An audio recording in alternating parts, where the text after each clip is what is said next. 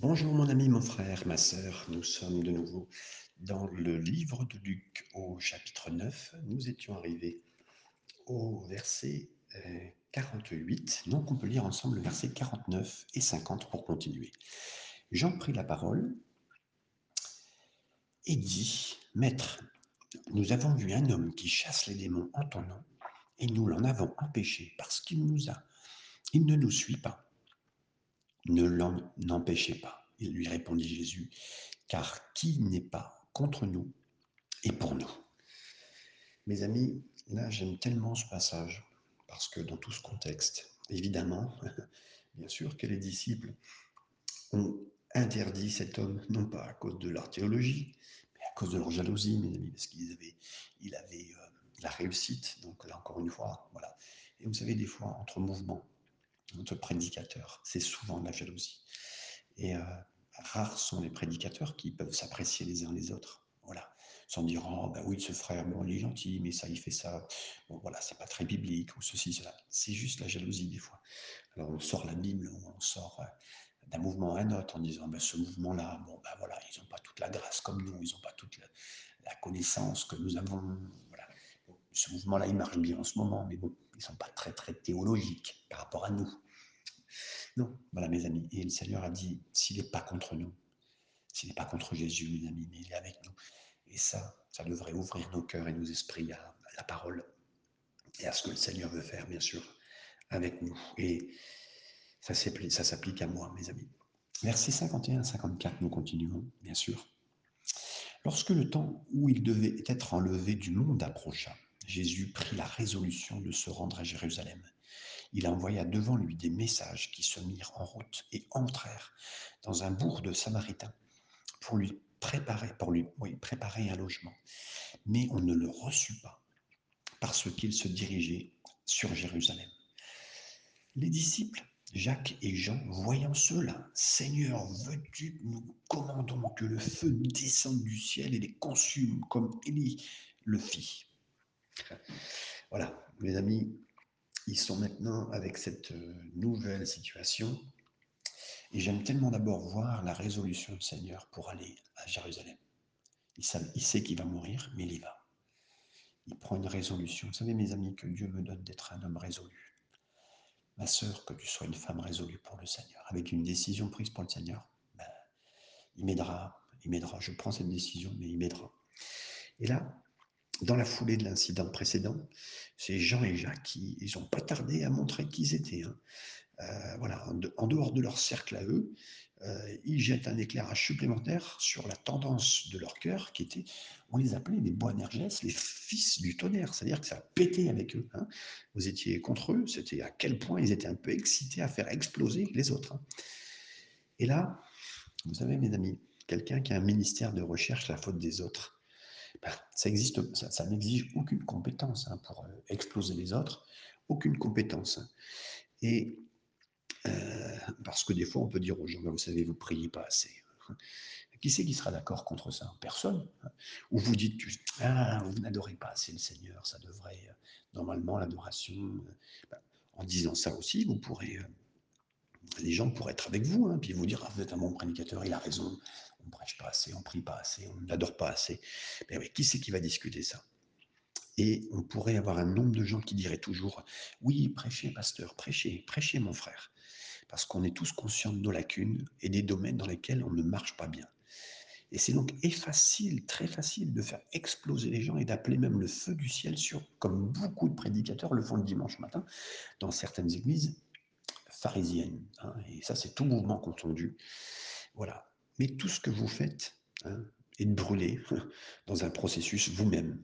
Vous allez avoir ce burn-out à un moment ou à un autre. Hein. Et Jésus, Ésaïe a prophétisé sur lui en disant, il ne luttera pas dans les rues. Il ne brisera pas le roseau cassé, froissé.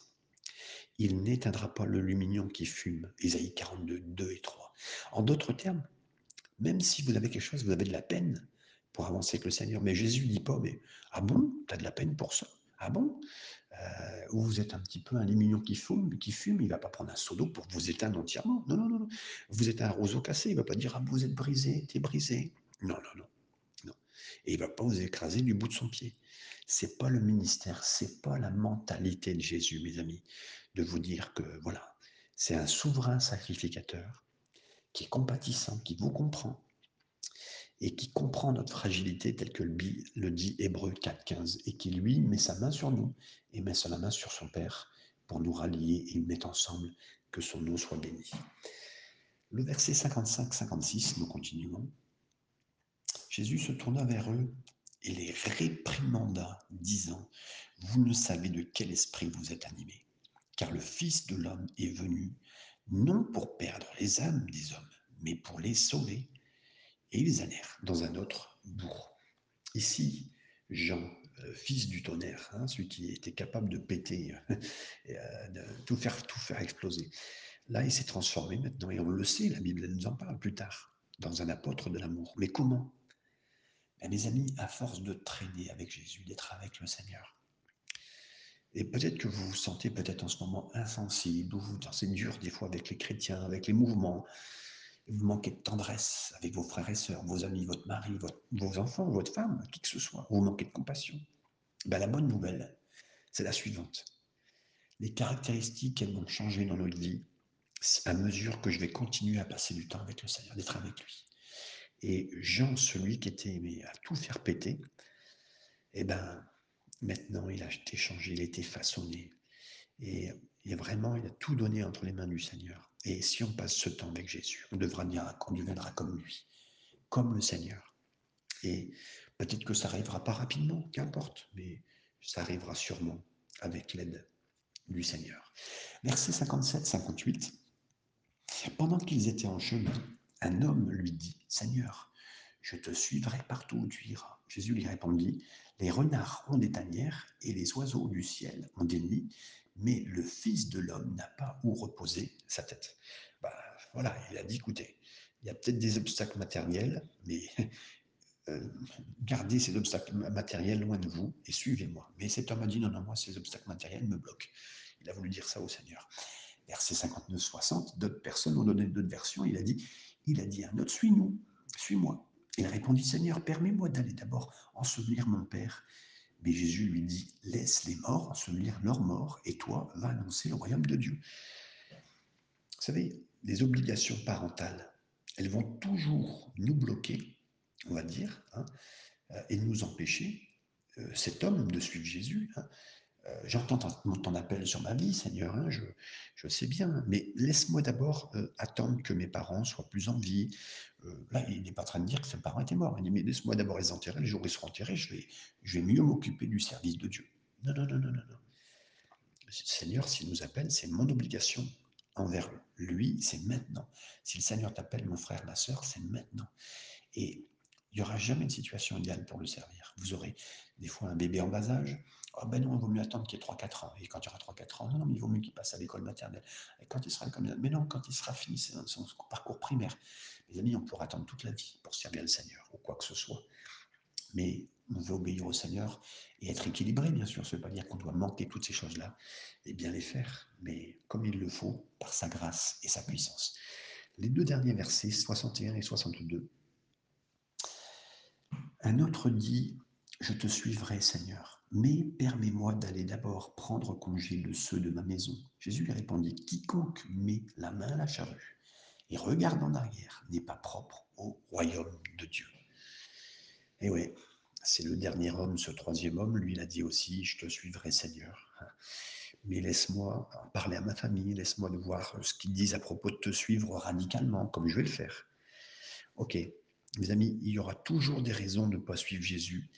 Et c'est pas étonnant qu'il ait pu utiliser un homme comme Paul qui a dit, euh, lui, il a dit, voilà, j'oublie les choses qui sont derrière moi, j'oublie mon passé, euh, et je regarde, je regarde plus derrière, je continue, je regarde devant, je m'attarde pas sur mon passé et je regarde pas en arrière, je continue tout simplement, comme il a dit dans Philippiens 3.13. Et là, mes amis aussi, à vous, qui avez un passé, qui avez des choses, qui euh, voulez même en parler à ceux qui vous entourent, mais si le Seigneur vous appelle, c'est l'appel du Seigneur, c'est pas l'appel des autres. Ne demandez pas si les autres sont d'accord, c'est à vous de répondre. Et Dieu fera le reste. Que le Seigneur vous bénisse et voilà, qu'il vous accorde toute sa grâce dans ces instants et de répondre à son appel. Amen et Amen.